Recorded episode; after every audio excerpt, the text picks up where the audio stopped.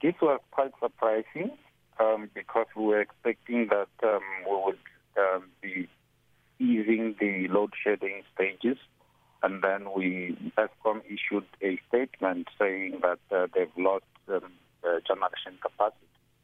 Um, and then later they, they issued another statement indicating that they've lost twenty thousand megawatts and uh, they've got about four thousand megawatts down in maintenance. And um, we know that um, the, the old power stations have got a problem as well with uh, what we call partial load losses, even when they're working properly. Um, in, in most cases, um, they, they, they, they, they are not working optimally. Mm. Uh, so we have about four thousand megawatts that that lost to partial load losses. Eskom has been trying to, to, to fight that or to try to fix that for quite some time.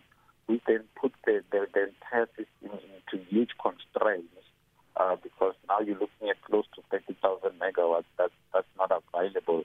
And when you, when you look at the demand side as well, the demand was, is, is quite high. So they're left with no option but to implement uh, stage six load shedding um, and, and until uh, uh, further notice, like we said. Can we rule out the possibility of stage seven and eight load shedding, you think? Um, the way things are going, we can't. We can't necessarily rule, rule, rule that out. Um, because we, we didn't expect such load shedding at this point in time. Um, so this this basically means that the, the, the Eskom power stations just break down any time. So if uh, we have further problems, uh, then we, we could see ourselves going to stage eight load shedding. Um, what Eskom needs to do is to basically uh, do thorough uh, diagnosis of um, what, what actually happens, happens. So each breakdown needs to be thoroughly investigated uh, in a in a kind of forensic manner so that they can get, get into the deep root cause of what is happening, which is what they, they were not uh, able to do in the, in the past, uh, as indicated by one, one of their general managers. We have further problems at our nuclear plant. The Koeberg's Unit one unit is going offline for six months. Firstly, is that unusual? And what does this entail for electricity supply in the country? So the Koeberg power station is refueling and um, refurbishment for, for, for extension of its life. Um, so that's a necessary exercise. Otherwise, uh, NERSA is not going to, to, to give um, Eskom the, the license to operate in the Koeberg power station. So it's the necessary exercise that they need to do. They, they, however, the impact is going to be massive because we will we'll lose more than nine hundred megawatts, uh, which, which can basically cushion us from, from one stage of load shedding. So we, we, we can expect if, if um, some of these units that have broken down now don't come back um, to life quite uh, fast, then the situation may, may be dire. Now, we heard the President, Cyril Ramaphosa, talk about the government's Just Energy Transition Investment Plan. Is that a move in the right direction to curb load shedding in the future?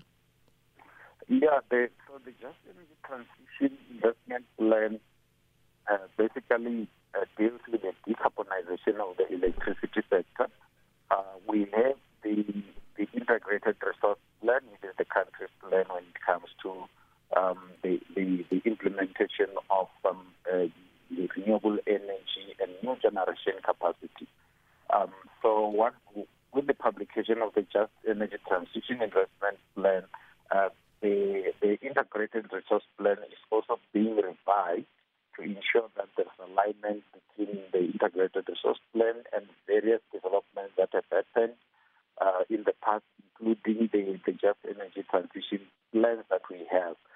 So going forward, we need a lot of a lot more new generation capacity because we will be decommissioning some of the old power stations. Uh, the Komati Power Station, for instance, has been decommissioned. Um, there's quite a number of activities that are planned for Komati Power Station, and it's going to be used as an example for just energy transition uh, so that when we decommission other power stations, we will then have an example of what happens when a power station is decommissioned so that we, we, we don't lose as many jobs as um, uh,